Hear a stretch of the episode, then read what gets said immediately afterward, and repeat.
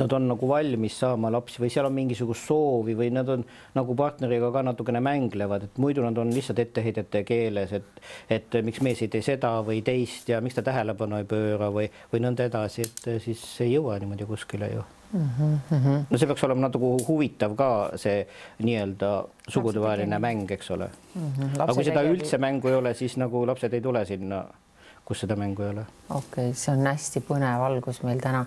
puuduta mind saates, kus külaliseks on Andrus Allikveer, Võrnjau ja sensuloog, ja lapse saamine, Kurinjau et kõik toredad asjad. no sa tulid siia oma aparatuuriga täna, Kallike, ja lubasid mind kümme aastat nooremaks teha. kas saaks niimoodi, et meil on nüüd nelikümmend viis minutit aega ja siis praegu ma olen selline ja neljakümne viie minuti pärast ma olen hoopis teistsugune, kümme aastat noorem. Äh, katsume niimoodi teha, et äh, kuidas seda saab siis teha?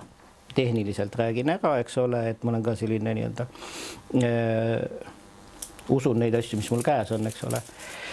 et kui inimesel langeb pinge Mhm. -huh. ja kui tal nii-öelda energeetiline selline saastatus langeb, siis inimene tunneb ennast kergemana, naeratavamana, teised tajuvad niimoodi, tal vererõhk nii-öelda läheb normi, tahab liikuda, et teistsugused mõtted. Et teil oli siin saates olid inimesed, kes tegelesid kaugvaatlusega, eks ole mm. -hmm nüüd ütleme, see on nüüd ütleme ehe näide, kuidas siis inimene korjab ennast energeetilist saasta täis. et ta siis nagu käib ringi, eks ole ja siis no näiteks sina lähed poodi, eks ole, üks mees vaatab sind või teine naine vaatab sind, sa lood temaga kontakti ja sealt jääb nii-öelda informatsioon jooksma mm. -hmm. nüüd kuna. kas ma kaotan sellega, ma või võidan sellega? ühest küljest sa võidad, selles suhtes äh, sinul äh, suureneb stabiilsus, raskustunne mm. -hmm. eks ole, mõnedel inimestel on seda vaja aga tegelikult nüüd ütleme, tegeledes kaugvaatlusega, mina olen tegelenud sellega üle viieteist aasta, eks ole nii Vene süsteemis kui Stanfordi süsteemis, siis äh, kui võtta see energeetiline ballast ära, siis inimene tunneb ennast teistmoodi ja näeb välja teistmoodi hmm.. et praegu ma saaksin seda kohe demonstreerida. paluks. Ja, ja ütle nüüd inimestele ka, mis asi see on, need on vitsad või? Need on äh, klassikaline roosk. roosk. roosk, et kui äh, selle äh, meil, meil, meil läheb Sado Maso praegu lahti inimesed, eks ole, armsad, armsad eellased, siis, äh, siis nad said rooska. seda seostati kristlikus maailmas selles, et, et aeti nii-öelda vana kuri ise välja. oih, aja kuri välja. just, aga sa tule siis siia, sa saad ennast nii-öelda sinna kaamerasse panna. nii enam-vähem, et inimesed näevad su nägu, et siis, siis nägu. su nägu, nägu muutub, sa pead natukene kaks sammu edasi. oota, sul ei olegi neljakümmet viit minutit vaja, vaid sa saad kohe. sa saad nagu kohe jah. issand jumal tead no.. et äh, see käib iseenesest lihtsalt nii-öelda Eesti nii-öelda sauna kommete alusel, aga peavad olema kindlasti pajuvitsad Need on pajuvitsad, ma arvasin, et bambuse omad on. see on paju ja bambus ei sobi mitte kuidagi. bambus sobib teil ainult see, et võtate ühelt haigelt, võtate eh, valu, tõstate teisele, teisel on sama valu edasi. päriselt või? aga pajuvitsu saab samamoodi kui neid bambuse omi või? just, just, just, just. ära sega nüüd, Sirje, ma tahan nüüd ilusaks saada. nii, aga vaata, eh, millised värvid sul domineerivad praegu ümber. kas ma panen silmad kinni või? vaata lihtsalt füüsiliselt, sinu no. enda taju no minu taju. sul on seal operaator, paku tema vanust ka. see on viisteist seal. no vot, nii. ma tahan viieteistaastaseks saada.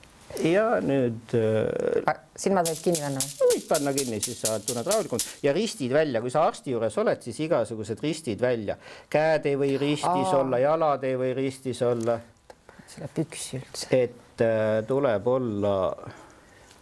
et energia saaks nagu liikuda uh. Mhm.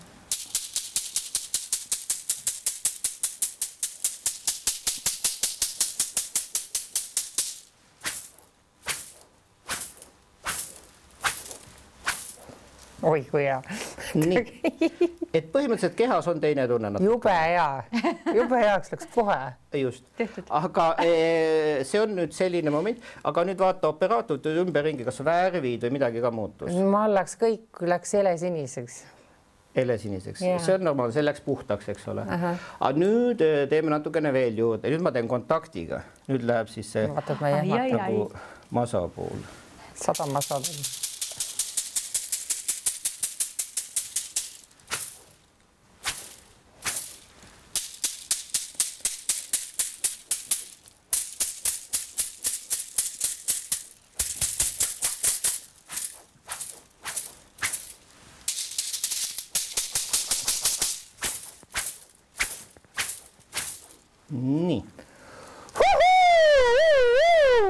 aga nüüd, kui sa vaatad, kas värvides on midagi roosa teistmoodi, on ja kõik helesinine, roosa, siuksed nagu pehmed sellised pastellsed toonid on. selge, et tavaliselt ütleme, kui ma teen seda siis inimestele, siis inimesed ütlevad, et nad näevad selgemalt, et Jah. nad näevad rohkem detaile Okei. ehk siis, kui neil energeetiline selline ballast kaob ära, siis äh, neil on äh, ruumi enda mõtetele iseendaga äh, kokkusaamisvõimalust. seesama asi nagu, kui inimesed joovad kohvi, siis neil on palju lihtsam teha neid asju, mida tegelikult üldse ei tahaks teha mm. -hmm. täita kohustusi, täita raamatupidamist, teha neid asju. kui inimene tahab iseendaga kontakti saada, siis tuleks kohvi kuskil noh, kaks nädalat võib-olla ära unustada. Aga see tavaliselt kaasneb siis peavalude, igasuguste muude asjadega. et äh, ei, see ei ole nagu lihtne osadel inimestel. et tasuks kohvist loobuda siis. mina ei, ei sunni kedagi kannatama, kas siis kohviga või kohvita mm. -hmm. inimesel on erinevad eluperioodid, paljudel inimestel on äh, olukord, kus nad peavad tegema äh, ja, ja jääma ellu, eks ole mm, -hmm. ja toimetama ja tegema ka neid töid, mida ma, nad tegelikult südames ei tahaks teha mm. -hmm. et äh, aga kas vesi praegu mul tuli hirmus janu, et kui ma nagu vett joon, et kas ma maitse seda vett. sellest teeme ka nooreks tereva eliksiiri. et mul on muidu on, ma olen välja mõelnud puidust äh, võlukepid, nii, aga siin ma kasutan äh, klassikalist nii-öelda võlukepi siis mõtet, see on siis nii-öelda selline äh, nii-öelda kolb, eks ole, ja pane korra see siia niimoodi ära.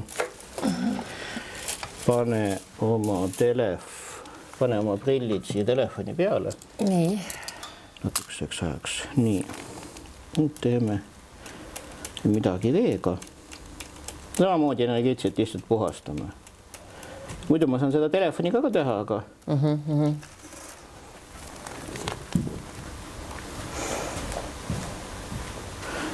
ja nüüd võid maitsta, kas sellel vesi veel on natukene teistsugune äh, maitse.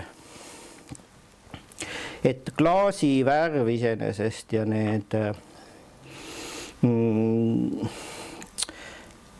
valgusspekter muutus, aga, aga noh, on inimesi, kes üldse ei tunne seda vahet, on inimesi, kes, kes tunnevad, kui see oleks näiteks vein või natukene soola sisse panna, siis näiteks Tiibeti soolaga ta läheb kangemaks, see sool mm. -hmm. aga näiteks Ukraina see öö, hall sool, see läheb näiteks magusaks, poolmagusaks ja see seletab ära näiteks, miks inimesele praekartulid nii väga maitsvad, sest et siis pannakse sinna tavaliselt seda halli soola peale, siis nad on maitsvad, eks ole ja siis, kui äh, laps tuleb nii-öelda vanaema või vanaisa juurest ära, eks ole, siis pannakse kodus pannakse roosat soola ja siis ta on nagu selline nagu natukene kibe ja see, et siis need praekartulid ei ole nii maitsvad, eks ole.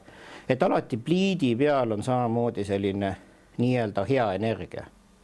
ütleme, seal on tugev selline meesenergia ja see annab jällegi ka inimesele nagu enesekindlust, nii nagu energeetiline prügi, aga üks on siis nagu puhas energia, teine on energeetiline prügi, me ajame need asjad sassi tihtilugu. Samamoodi nagu tüdrukud ajavad sassi selle, et kui nad mõne kriminaaliga saavad kokku, et siis on nagu kuidagi noh, nad on elevil või selline armumistunne on ja nad ei suuda ära eristada ohutunnet ja seda armumistunnet. et sellepärast ongi paljud inimesed on siis nii-öelda läbi elu siis sellistes hädades, et mm, -hmm. et ei oska ja selle, kuna mul on olnud endal palju selliste tunde eristamise probleeme, siis ma olen hakanud selle tunde eristamise teemaga enda jaoks tegelema rohkem. siis ma töötasin kaua aega innovatsioonikonsultandina, isegi TTÜ-ga tegime palju koostööd ja Taani infotehnoloogia agentuuriga ja ja siis sealt viis elu siis selle bioresonantstehnoloogiani. ja siis ma sain seal Novosibirski ühtede teadlastega kokku, kes siis mõtlesid välja sellise äh, tarkvara, mida siis siiamaani nelikümmend aastat praktiliselt siis on kasutatud meditsiinitööstuses et ta on nii alternatiivis, kui täna on see eh, valge müra mõõtja on niisugune väike eh, vidin, eks ole, kuhu sa paned käe peale. Eh, vanasti ta oli siis selline suur aparaat kõrvaklappidega ja, ja Sirje Kaabrel põhimõtteliselt sama tarkvaraga siis kunagi siis lõi meil sellise hea mainega koolkonna, kus siis inimesed teadsid, mida nad teevad. ja siin kõrval on üks aparaat siis mis siis on äh, siis ütleme moodsa firma poolt tehtud, firma ise on kuskil kolm pool aastat vana. Nemad on üle maailma patente kokku ostnud ja loonud sellise täiusliku, äh, täiusliku siis äh, tarkvara, millega siis on võimalik nii inimese pealt informatsioon maha lugeda, kuna meie haigustest kaheksakümmend viis protsenti on psühhosomaatilised siis sellega võimalik psühhosomaatika maha lugeda ja siis äh, sellised korrigeerimisprogrammid siia sellisele väiksele vidinale peale panna mm. -hmm. ja põhimõtteliselt pool tundi ja sul ei ole mõnda foobiat või siis ei ole mingisugust äh, ütleme valu. aga sina pead siis täitsa terve olema, oled või? ütleme, inimene on nii laisk ja mina olen tähele pannud sellist asja, nii kui sa saad natukene terveks, nii sa hakkad ennast haigeks tegema. et, et nii ongi, et, et minule kõik inimlik ei ole võõras. ja, ja ma olen tähele pannud, et teiste inimeste puhul täpselt samamoodi, et me oleme nõus elu muutma ütleme seitse aastat tagasi, kes mind nägid, need nägid mind kuuekümne viie kilosena Mm ma sõitsin jalgrattaga, ma loobusin autost, ma loobusin telekast, ma loobusin lihast, äh, sisuliselt olin päikesetoiduline. sina olid ka või? ja, ja, ja siis, äh, siis mind tutvustati Kalju Paldisega, öeldi, et näed, samasugune mees, et sa ei ole üksi maailmas, et näed, et et mine sinna, et siis äh, saad omasugustega kokku ja sealt, sealt on tekkinud siis sellised nii-öelda kogukondlik selline liikumine või arusaamine, et selliseid inimesi on veel aga no mis jaa, siis aga praegu su ütleme vöö ümbermõõtu vaadates tundub, et sa enam ei ole päikesetoiduline. just, just. Sellepärast, et ütleme nii, et kui enne ma olin, elasin iseendale põhiliselt ja, ja oma mõtetele ja, ja teadusele ja kõiksugu sellistele asjadele, siis, siis täna ma lihtsalt tegelen rohkem maiste probleemidega ja, ja mulle on tekkinud selline uus hobi nagu muretsemine.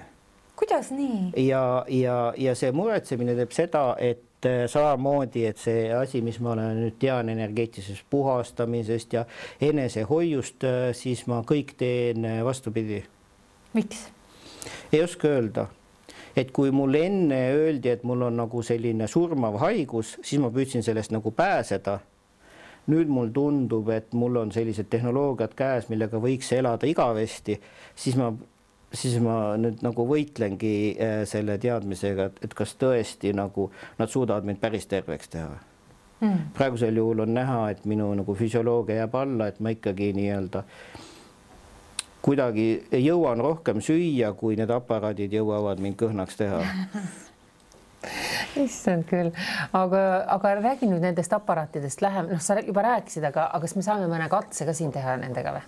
Äh, tegelikult Andrus, Andrus tegi minuga, käis minu juures, see okay. ei ole niisama lihtne okay. värk, on ju, see võttis meil aega üks kaks ja pool tundi. kaks, kaks pool tundi wow,. aga räägi lähemalt natuke. ja toimus? no panin käe sinna peale ja siis tegime arvuti lahti ja siis hakkas pihta, siis on absoluutselt kõik mingisugused kõige pisemad organid ja ja, ja süsteemid su kehas võeti läbi ja näidati, et et kus on äh, siis äh, probleemne koht, kus mm -hmm. on nagu super hästi, kus on hästi, kus on viletsamini mm -hmm. ja kus on väga halvasti ja mul on ikkagi väga hästi kokkuvõttes ju. et põhimõtteliselt nüüd selle aparaadiga on võimalik näha siis ka igat organit praktiliselt raku tasandil mis toimub energeetilisel tasandil mhm. igas äh, rakus wow.. see tähendab seda, et me näeme hetkeseisu. kui me läheme vereproovi andma, siis me näeme seda, mis on olnud. et äh, need äh, metoodikad on natukene erinevad, sellepärast et näiteks kui ma siin näen ära, et inimesel peaks valud olema, siis need valud inimesel füüsiliselt tekivad kuskil kolme päeva pärast Mm -hmm. eks ole, kui ma näen, et inimene hakkab kalduma suitsidaalsusele, siis ma näen selle ära juba siin kuskil kolm kuud ette Ja. mulle meeldis, et seal on, ta, ta vaatab neid baktereid ja, ja viiruseid ja siis ta vaatab mineraalaineid ja vitamiine kõike. ja siis sa ütlesid, et, et niisugustel vandenõuteoreetikutel ja sellistel äh, noh, kes, kes kujutavad asju väga ette, et neil on mingisuguse energia ülekaal või mingisuguse aine ülekaal või? aa ah, ja, et äh, homöopaatiast äh, me teame sellist asja, et äh, paljud ained omavad sellist äh, võimet tekitada inimesel sundkäitumist nii nagu autismispektri häires ongi meil sellised probleemid, et seal tekib sundkäitumine mõne aine sellisest ülekaalust, sellepärast et seedimise käigus inimorganism ise toodab näiteks arseeni, fosforhapet, nõnda edasi. kui me täna vaatame lapsi, siis lastel on miskipärast äh, suurenenud äh, fosforhappe nagu ülekaal ja sellepärast meil on see osteoporoos näiteks hästi nooreks läinud ka, sellepärast et äh, laste organismis on seda fosforhapet palju seda soodustab kindlasti ka see, et lapsed äh, tihtilugu vahetavad öö ja päeva ära. Ehk siis öösel äh, nad siis tegelevad enda turvatsoonis siis äh, mängumaailmaga, kus nad siis loovad endale turvatsooni, eks ole, ja siis päeval on siis nende jaoks selline nii-öelda kriipitsoon, eks ole, kus nendele võib keegi sisse sõita ta, öelda, et ta on paha või ta ei saa hakkama asjadega, eks ole, ja siis, siis nad ei taha nagu selles äh, nii-öelda päevavalguses olla, et see, see ka nagu hästi palju mõjutab, äh, mõjutab inimesi, eriti noori. Mm.. aga vanemaid inimesi samamoodi. kui sa näed, et silmaalused on sinised juba, siis, siis, äh, siis, siis tihtilugu on juba hilja aga see on siis nii, et kõigepealt tuleb kas käitumine enne või siis mingi teatav aine enne sinu kehasse, et, et kumba pidi see loogika käib? Äh, nad on tsüklilised ringid ikkagi.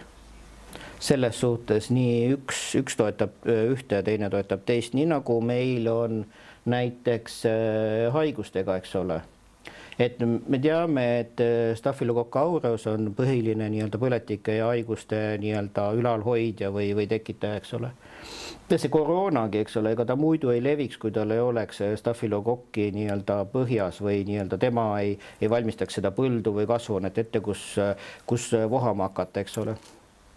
et, et nad on nagu sellised seensümbioosid, et erinevad vormid, et kui me nüüd kujutame ette, et metsas kasvas puu, kõigepealt kui sa tahad terve olla, eks ole, siis mõtle selle peale, et, et kuidas äh, vesi saab sinna äh, puu otsa, mis on näiteks kolmkümmend meetrit kõrge, kuidas ta saab sinna lehe otsa? hästi lihtne on öelda, et keegi ütles, et äh, vihma sajab ja vesi saab sinna, aga tegelikult ju maa seest rumal vesi hakkab ronima mööda tüve ülesse ülemise lehe, lehe peale, et siis, kui päiksepaistelise ilmaga, eks ole, puu ära ei kuivaks. Muidu ta kuivaks ära, eks ole. et see ongi need maaväljad. Ehk siis bioenergeetika on ära õpetanud sellest, kuidas energia liigub.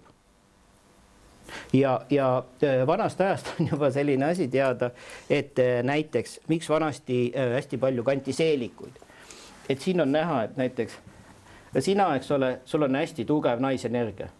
No.. sellepärast, et kogu see maaenergia seelik korjab endasse, eks ole. Nii, nii., siin on tütarlaps, püksid jalas, eks ole. Ja mitte lihtsalt. ja siin on vist näha, et poistega kasvanud, ühesõnaga näed, mees energia on ülekaalus, ehk siis tema võtab, elab sellest energiast, mis tuleb väljapoolt, ülevalt poolt. ülevalt poolt? Just. sina elad seestpoolt? sellest, mis altpoolt tuleb, maaenergia. aga kumb halvem on, kumb parem on? ei ole halba, ei ole head okay.. kõik on hea, kõik on halb, tasakaalus oled sa õnnelik, kui üks läheb tasakaalust ära, siis tekib haigus. ja need aparaadid põhimõtteliselt äh, nad mõõdavadki sedasama asja mhm. -huh. kuule, aga mul oli hästi palju, igastahes see näitas seda ka, et kõik patogeenid, võimalikud, kõikvõimalikud bakterid ja, ja asjad on muuseas olemas, onju, aga kõik olid latentsed kuidagiviisi. just, et äh, latentsus on selline vorm, kus siis äh, tihtilugu ütleme, me e, kuuleme uudistest ka sellist sõna, et on antikehad, eks ole, ja siis seal on hulka veel termineid. aga tegelikult on nii, et, et meie kehas on suhteliselt palju elu. ja meie keha on suhteliselt selline nagu bioreaktori moodi näeb välja, et kogu aeg me anname hagu, eks ole, tõstame kütet, temperatuuri, keegi alandab temperatuuri, eks ole. ja siis siis me tunneme sooja, eks ole. ja siis, kui meil on näiteks surnud hinged ligi või sellised nii-öelda energiavampiirid ligi, siis me tunneme külma, eks ole, ka siis kätes, jalgades veel, veel mingisugustes kohtades. et tegelikult äh, meis on äh, suhteliselt palju elu. Nende aparaatidega on võimalik näha siis äh,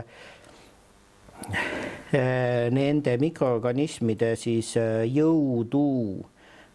Noh, ütleme nii, protsendiliselt või mingisuguse koefitsiendiga, kui palju kellelgi jõudu on. Ja siis see tähendab seda, et näiteks kui me külmetame, kui me ei tarvita vett, eks ole, siis me võime öelda sellist asja, et mingisugused organismid lähevad vohama ehk siis saavad nii, saavad ülekaalu ja inimesel tekivad siis mingisugused teatud seisundid.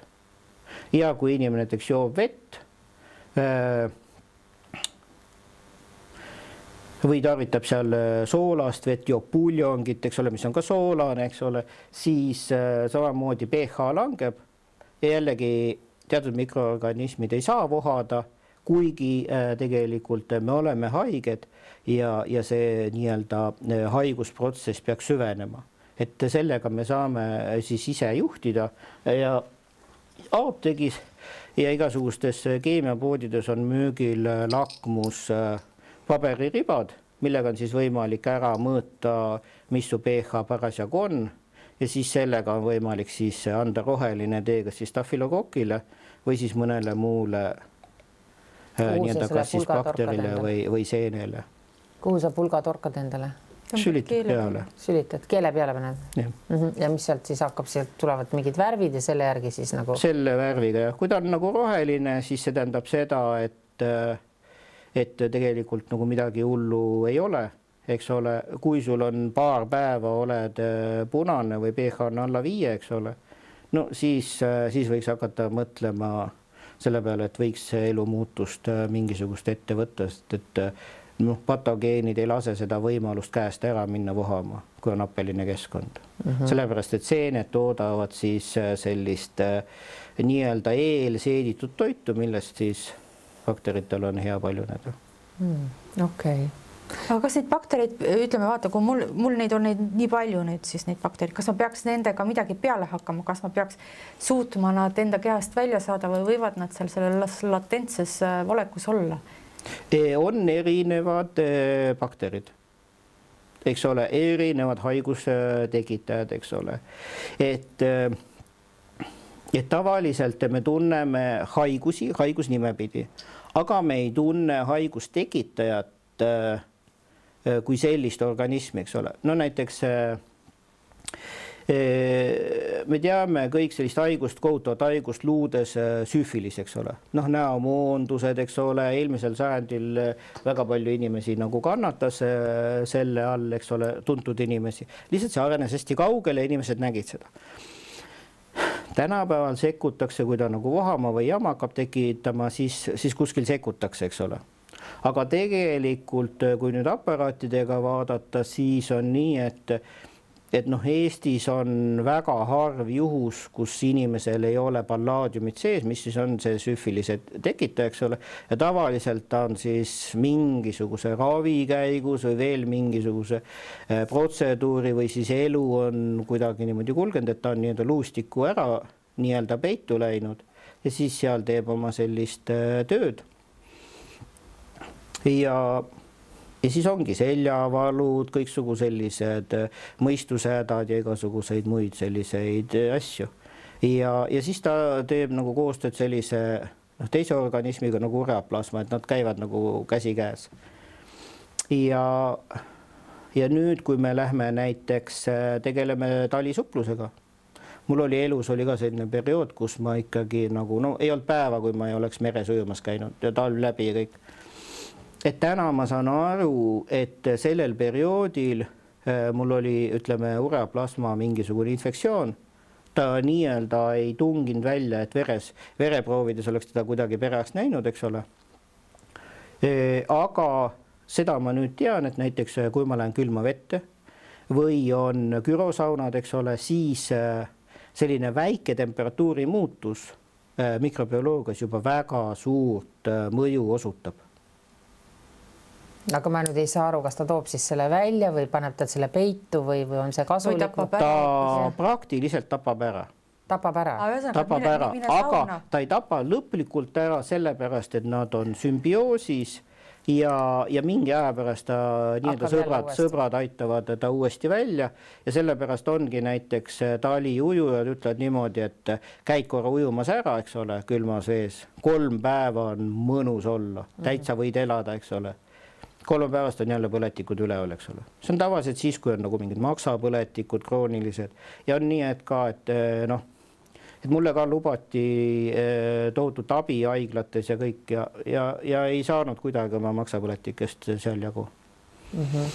et pigem siis ikkagi jõuame jälle sinna punkti, et see on kasulik nagu, et see on hea no.. Eh, tali ujumine on hea ainult nendel, kellel on enterokokid või koolibakter sees nemad peaksid hoiduma kõigepealt koolibakteri äh, välja viima sellepärast, et muidu võivad saada neerud kahjustused. oota, aga kuidas seda kolibakterit välja viia? koolibakterid. ja me kõik... teame, et meil see kolibakter no,. kutsud Andruse enda juurde. kutsun Andruse kaheks tundiks enda juurde ja siis okei okay.. E, koolibakter on selline lugu, et ta tegelikult on meil suvel praktiliselt kõigis veekogudes natukene sügame tagumikku pika küünega ja, ja selle küüne alt pärast korjame toidu sisse, ühesõnaga teda ei ole üldsegi keeruline saada. ja siin just paar päeva tagasi oli üks inimene, kes sattus haiglasse mingi kerge asjaga ja sai koolibakteri, andis otsad. päriselt või? et noh, ta sai olla alla poole päeva haiglas kuidas see võimalik on, kuidas see kolibakter on? ja, ja, ja ta on väga nakkav. et äh, ja, ja, ja näiteks kui ta soolestikus on, siis väga hullu midagi ei ole sellest, eks ole. stafilokokid elavad samamoodi meil soolestikus, nad on nii-öelda loetakse isegi selliseks äh, normaalseks äh, ja, ja isegi on selliseid probiootikume, kus on stafilokokid sees, nad ei ole küll aureused, aga teised stafilokokkide perekonnaliikmed, et väga põnev, aga mis see saunas käimine siis vastupidi, et istud kuumas, kas see on ka hea siis või? mida see tapab või mida see annab või, või...? ma tulen tagasi selle, selle juurde, selle taliujumise juurde, et kui inimene tarvitab näiteks ränisavisid või ta on, ütleme, vesi tuleb savirikkast kohast, siis huvitavalt ma olen tähele pannud seda, et, et savi mõjutab koolibakterit väga aktiivselt, et, et inimene joob kaks nädalat savivett, ütleme saviga ioniseeritud või räni ioniseeritud vett, eks ole, ja inimesel tõuseb nii-öelda räni tase, siis koolibakter noh, hävib organismist praktiliselt väga pikaks ajaks. Mm.. aga kui ma võtan no,, vist müüakse ju ränikapsleid ka või? jah, see aitab või need samamoodi. ränipulgad või mis need on, söepulgad või see on sama või? ei, süsi ja rääni on natukene erinevad ja, asjad. ja vot räägigi, millised nende ränikapslid on? ma ei tea, ma arvan, et ikka müüakse, kõiki asju müüakse. kõiki asju tegelikult, tegelikult müüakse, aga, aga savi nagu äh, mõte ei ole nüüd see, et sa võtad teda nagu äh, püüad ennast betoneerida seestpoolt, vaid ikkagi see, et sa saad nii-öelda rääni ionisatsiooniga vett et niimoodi on spetsiaalsed ränipreparaadid ja nõnda edasi, aga on homeopaatilised räni äh,, räniained, et äh, neid äh, tegelikult, kui inimene natukene laiemalt vaatab ja tunneb huvi, siis, siis ta leiab, kust, kust seda räni saada, põldosjas on palju räni ja ühesõnaga räni räni aitab väga paljude bakterite puhul ja aitab tervenemisele kaasa. Et kõik luud, liigesed, kõik sellised jooksevad asjad. apteeki räni ostma. aga ja ma, ma mõtlengi, kas, kas ta on nagu kapslite moel või on ta tükikestena või mis, mis, mis, mis moel ta nagu on? ta on tegelikult on, ta on ikkagi mingi savipuruna, aa, savipuru. savi, savipulbrina. ja, ja okei okay.. aga räägi siis sellest, sellest, mis, mis meil need söepulgad on, kas sellest söest, mustast söest on ka kasu, inimesed panevad vee sisse selle? Kas sa mõtled sööpulka või nüüd seda šungiiti või? ei, süsi lihtsalt on niisugused paksud söepulgad, soovitatakse vette panna, biopoodides, ökopoodides müüakse. ju nad mõtlevad seda, et siis see peaks nagu puhastama Aa, Aa, vett. või ioniseerima Just. kuidagi seda Vett. vett, et, et äh, kuni ise käes ei ole hoidnud, kuni ise seda vett ei ole hoidnud, ei hakka nagu ütlema midagi konkreetsemalt. ahah, okei okay.. ma tahtsin nüüd küsida, kuidas sa nende prillidega näed Need nii mustad või? ja et kas on vahet, kui sa nagu enne vaatasid ja kui sa nüüd vaatad? ei, väga hästi näen no,, lihtsalt prillid tuleks puhtaks teha Nad on lihtsalt sõrme. et eh, lihtsalt, et eh, ma tegin mobiiltelefoniga, tegin su telefoni puhtaks. aa, sa tegid mu prillid tele, mobiiltelefoniga puhtaks. kuidas see võimalik minul on? oli selline elus periood, kus ma avastasin seda, et, et eh, nende aparaatide asemel, need olid väga kallid asjad kunagi, et eh, kui ma mobiiltelefoni panen äh, äh, pööris välja muunduri sisse, et ta pöörab selle äh, pööris välja päripäeva nii, et siis inimesel kaovad valud ära ja prillid lähevad puhtaks, kristall, näiteks sellised pealuud, mis muidu on suhteliselt sellised läbipaistmatud ja mustad, muutuvad läbipaistvaks ja, ja säravvalgeks ja, ja, ja nõnda edasi. aga ma nüüd ei saa aru, mis, mis mõttes see telefon ja prillid, mis, mis, mis, mis ja, ja siis, siis, siis ma üsna palju äh, tegin selliseid äh, nii-öelda hobiteaduse nagu selliseid äh, näitamist, kuidas siis äh, nii-öelda no ütleme, konjaki värv muutub, kristallide värv muutub, et lihtsalt äh, sellistest nii-öelda sagedustest, kuidas need sagedused mõjuvad äh, siis, siis kristallidele ja kuidas nad mõjuvad, siis võivad inimest ka mõjutada. no aga meil ikka on räägitud, et need sagedused kõik, et need on saatanast täiega ja ainult, ainult lõhuvad meie rakke ja nii edasi. just ja siin ma tahakski nagu propageerida seda, et õppigem neid enda ümber olemaid, olevaid välju kuidagi juhtima ja, ja suunama neid enda kasuks selles suhtes, et, et nagu me teame, tuli ja nuga võivad meid alati nii-öelda kahjustada. aga kui me oskame nii tuld kui nuga hästi kasutada, siis me võime sellest nagu väga palju kasu, kasu lõigata, täpselt samamoodi on nüüd äh, kõiksugu äh, kiirgustega aga see on nüüd oleks küll nagu super, super näpunäide, et kuidas me kõik oma telefonid saaksime panna tervendavasse faasi. faasi moodi. jah, ja see on, see on väga tegelikult kasulik. aga kuidas me saame seda teeme teha? ära. kuidas käib? noh, kuidas see käib? kuidas sina saad, eks ole, teeme sulle väikse kingituse täna, tasuta kingituse, eks ole, mõne toome, toome telefoni. minul on telefon et peaaegu peaaegu all lihtsalt, aeg. lihtsalt kui telefon nagu minu telefoni peale panna, siis ta nakatub sellest kiirgusest ja ja läheb, ma demonstreerin ka enne, muidu on nagu ka lihtsalt telefoni jutt, eks ole, nii, et äh, nii väga kole ja must telefon, nii.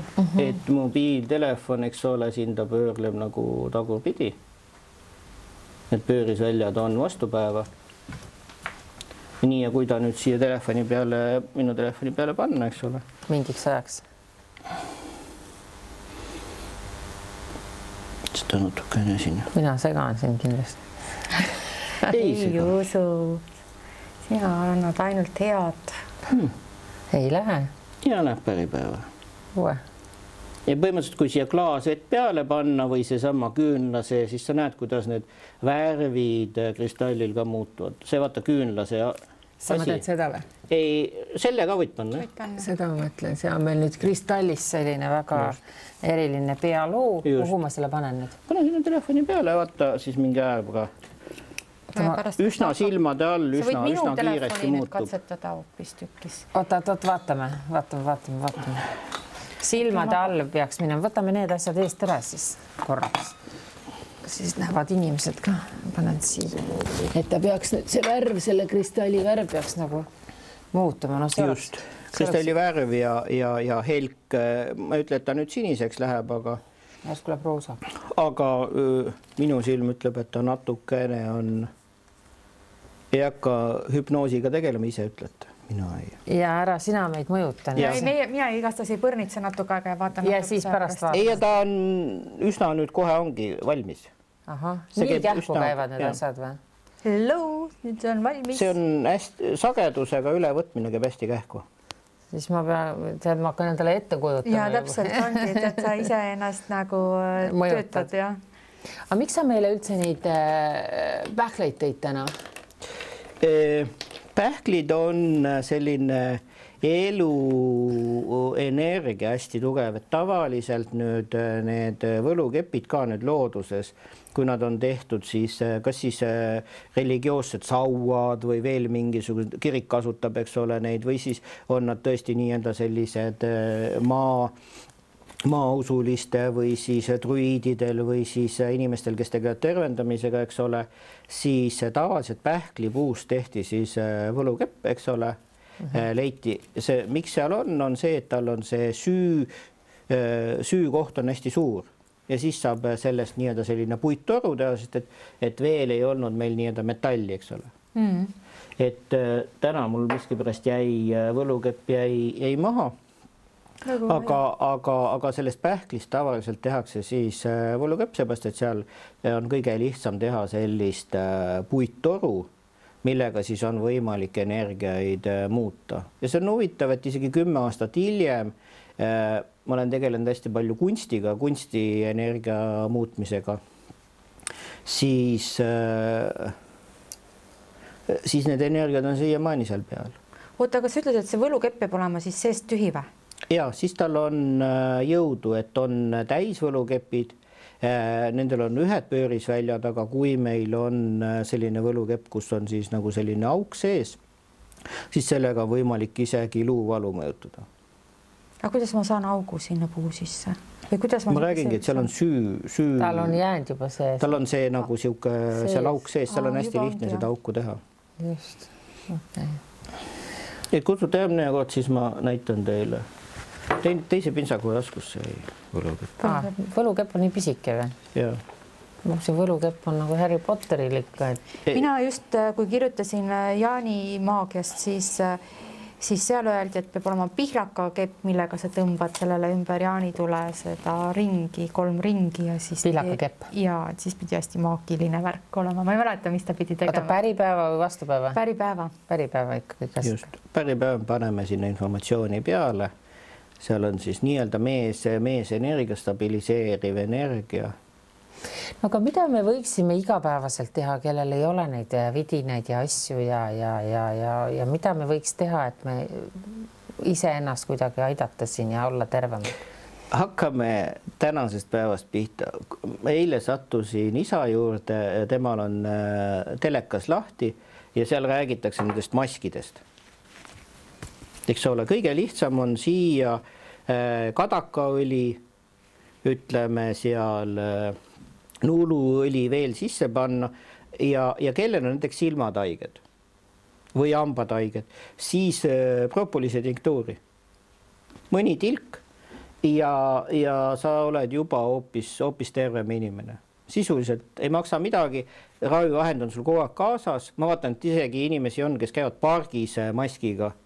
Et jõudu neile, minul nii hea tervis ei ole, et maski, maskiga pargis käia. või metsa vahel jalutada. või metsa vahel jalutada.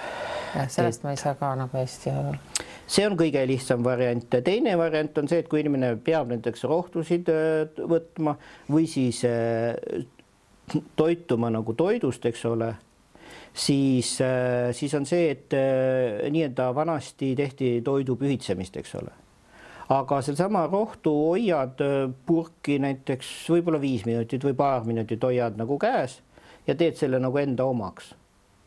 Ahaa, et seda on meile varemgi räägitud, et isegi kui sa vett hakkad jooma, siis hoia seda enda käes natuke just, aega. just. Ja siis sa võtad sealt nii-öelda need võõrad energiad maha.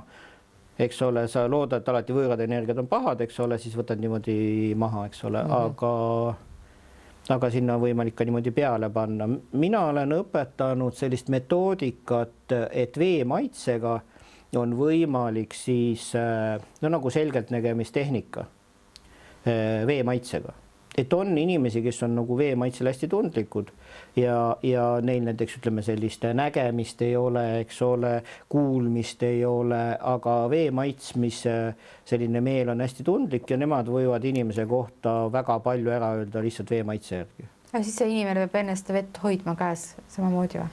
ei pea hoidma isegi, lihtsalt pilguga oh. võib samamoodi kaugvaatlusega niimoodi. ise teha. hoiad vett käes, vaatad teisele, teist just, inimest. just ja, ja siis, maitsed seda vett. ja siis maitsed seda vett ja sa saad teada. ja maitse on teine, just maitse kogu aeg muutub. no vaata nüüd Andrust ja siis maitse vett ja ütle, mis on.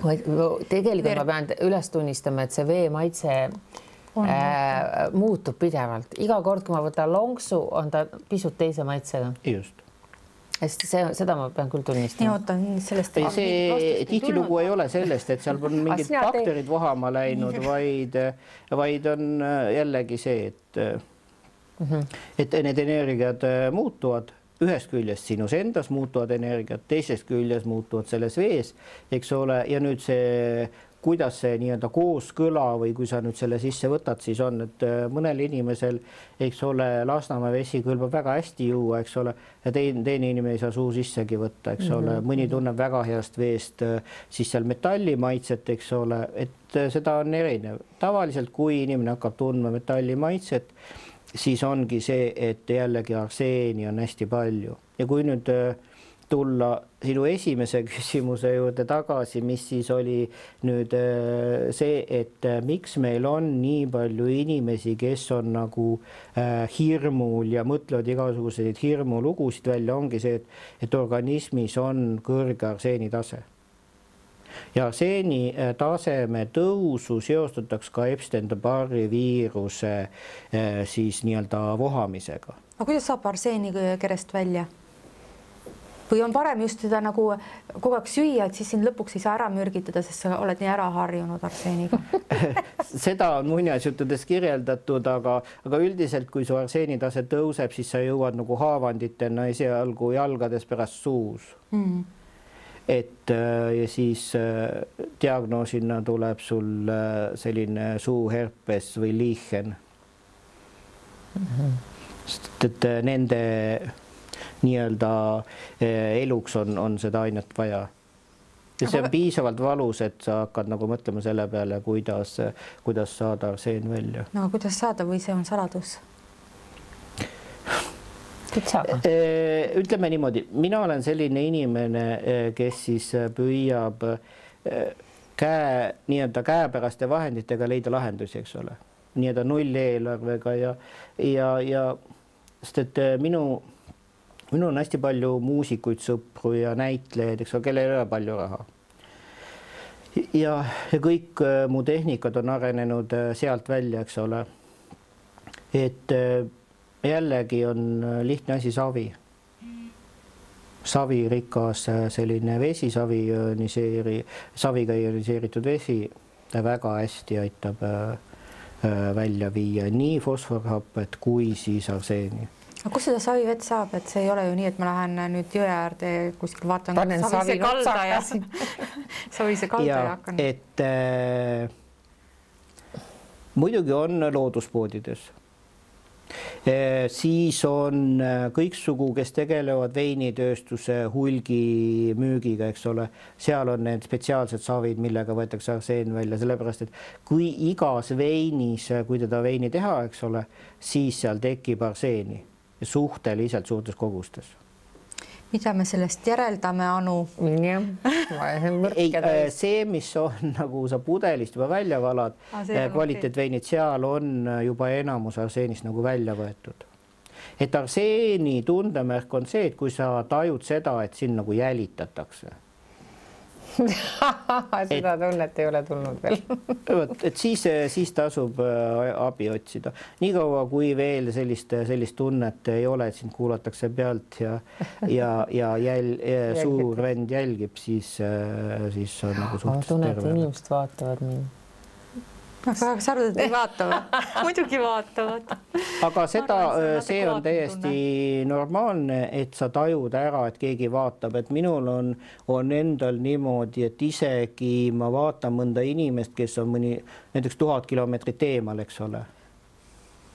ja see inimene püüab minu kontakti saada, mõne päeva pärast on ta mulle helistanud või kirjutanud või midagi ikka, et ma arvan, et kõigil on selliseid kogemusi, kui sellist asja harjutada, siis äh, siis see on täitsa olemas. Ja meil on selline huvitav selline äh, huvi, noh, sama huviga tegelevad, väga paljud nendest on arstid, eks ole, selline kogukond ülemaailmne, kus siis, kui mul on näiteks mingisugune probleem, et siis äh, siis ma saan üsna kiiresti saan vastused, kuidas, kuidas kuskil on leitud lahendusi ja ongi huvitav, et et on teatud moed, trendid äh, et ütleme, Kasahstanis äh, ravitakse asju ühtemoodi, meil ravitakse teistmoodi, eks ole, kui sa räägid Kasahstani arstiga, eks ole, siis ta ütleb seal, kuidas savi või mingisuguste no nulleelarvega täiesti olematute asjadega ravida mingisugust rasket asja, eks ole no aga meil ju need äh, arstid, kes ütlevad, et joo soodavett ja muuda keha natuke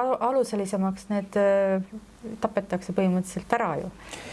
kuna neil on arstidiplom siis nad saadetakse tuleriidale, sellepärast et äh, jah, et äh, et äh, et nemad on siis nagu teistsuguse vande andnud, aga tegelikult võib-olla konflikt on selles, et kui lugeda näiteks ajakirja Eesti Arst pidevalt ja, ja mulle meeldib see ajakiri vahetevahel lugeda, siis meie näiteks see arstivanne on ka muutunud.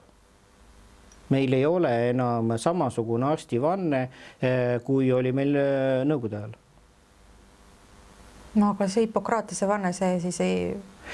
vot äh, see ongi huvitav, et äh, nagu sellises äh, äh, meditsiinitööstuses, kus siis on oluline äh, teha kõik selleks, et äh, kiiresti abi anda, siis see Hippokratese vanne kuidagi miskipärast on, on otsustatud natukene ümber muuta. et meil ei ole enam patsiendid, vaid on kliendid mm. -hmm et äh, midagi ei ole teha, suured haiglad peavad ka hoolitsema selle eest, et, äh, et neil oleks äh, eelarve täidetud. eks ole, nad peavad oma, oma eksistentsi nagu, nagu, nagu kindlustama ja, ja kui me vaatame nõukogude liikmeid, eks ole, siis me näeme seal erinevate ametite esindajad, eks ole, ka näiteks ütleme lihunik ja, ja, ja väga erinevaid, erinevate ametite esindajaid ma ei ole ja ma ei ole nii tähelepanelikult seda uurimistööd teinud. vot. okei okay., kallid lapsed, väga saade hakkab lõpupoole tüürima. kas midagi lihtsat oleks lõpetuseks inimestele öelda, et nad üle ei mõtleks, sinna oli palju keerulist juttu, on ju, palju lihtsat oli. lihtsad asjad on see, et äh, käige mererannas jalutage mererannas. Tahate jõudu saada, kallistage mändi. Äh, tahate saada mändi või tamme, eks ole mm, -hmm. tahate raskustest lahti saada, siis minge, minge sohu, minge sellistesse madalatesse kohtadesse, eks ole või siis äh, lähete, kus on vesi, põrandaküte, eks ole, täpselt samamoodi seal tõmbab kohe sellest jamast energiast äh, puhtaks, et äh, lihtsalt hoolitsege oma hinge eest mm. -hmm. Ja kui on mingisuguseid jamasid, siis siis siis asjaga tuleb lihtsalt tegeleda, et täna, eile just olin ühtedel sõpradel külas ja, ja, ja täiskasvanud inimesed, vanaema, kaheksakümne aastane, nagu purikas, kõik on terve, eks ole. ja noor inimene, viieteistaastane, eks ole, temal oli nii, et no, no sisuliselt, kui ta nüüd äh, äh, satuks õigesse kohta ja ta saaks abi, eks ole, tal oleks kohe nagu need äh, mis need kõige moodsamad ravivahendid meil on, praktiliselt pooled inimesed kasutavad juba eh, need antidepressandid peale, sest et psühhosomaatikat, muresid on noortel nii palju, eks ole, nad ei oska sellega hakkama saanud, ütleme, no mina nõukogude ajast tulnuna, eks ole, meil on mingisugune kaitsekiht seal olemas. saame aru, et, et kõik ei ole nii, nagu me räägitakse, eks ole aga noored võtavad kõike nagu seda puhta kullana ja, ja nad on väga ära hirmutatud ja nende tervis väga-väga-väga kannatab. oota, aga mis puud need noored siis võiksid kallistada? Nemad võiksid ikkagi jällegi Männimetsas teha joos, jooksu, jalutada, et Eesti Kalev võitis korvpalli Nõukogude Liidu meistrivõistlused ja sai Nõukogude Liidu meistriks tänu sellele, et meie korvpallitreener viis nad Männimetsa jooksma no siis tuleb Pirita kanti minna, seal on tohutult Nõmme. palju. Nõmme samamoodi. just. Vau. Lähme kallistame mände. et see on kõige lihtsam äh, variant ja kui, äh, kui on selline asi, et, äh, et on selline tunne, et, et et tahate minna nii-öelda taliujumisega tegeleda, tegelege. et see taliujumine on samamoodi selline no väga hea nulleelarvega nagu esma, esmaabivahend. absoluutselt olen nõus, issand, selle olengi ära unustanud. ma oktoobri keskpaigani veel käisin, aga siis rohkem pole aega olnud. väga tore, väga armas sinust, Andrus, vaata kui toredalt ja kiirelt meie aeg veeres mm -hmm. nagu pähklike. ja nüüd saab siis, ma ei tea, et, et kes tahab nagu ise seda vidinat tundma nüüd õppida ja teada saada, mis, mida tema keha sisaldab kõik, et siis selleks saab siis Andrusega ühendust võtta. just. aga meie väga täname teid vaatamast ja kohtume järgmisel neljapäeval. tšau. aitäh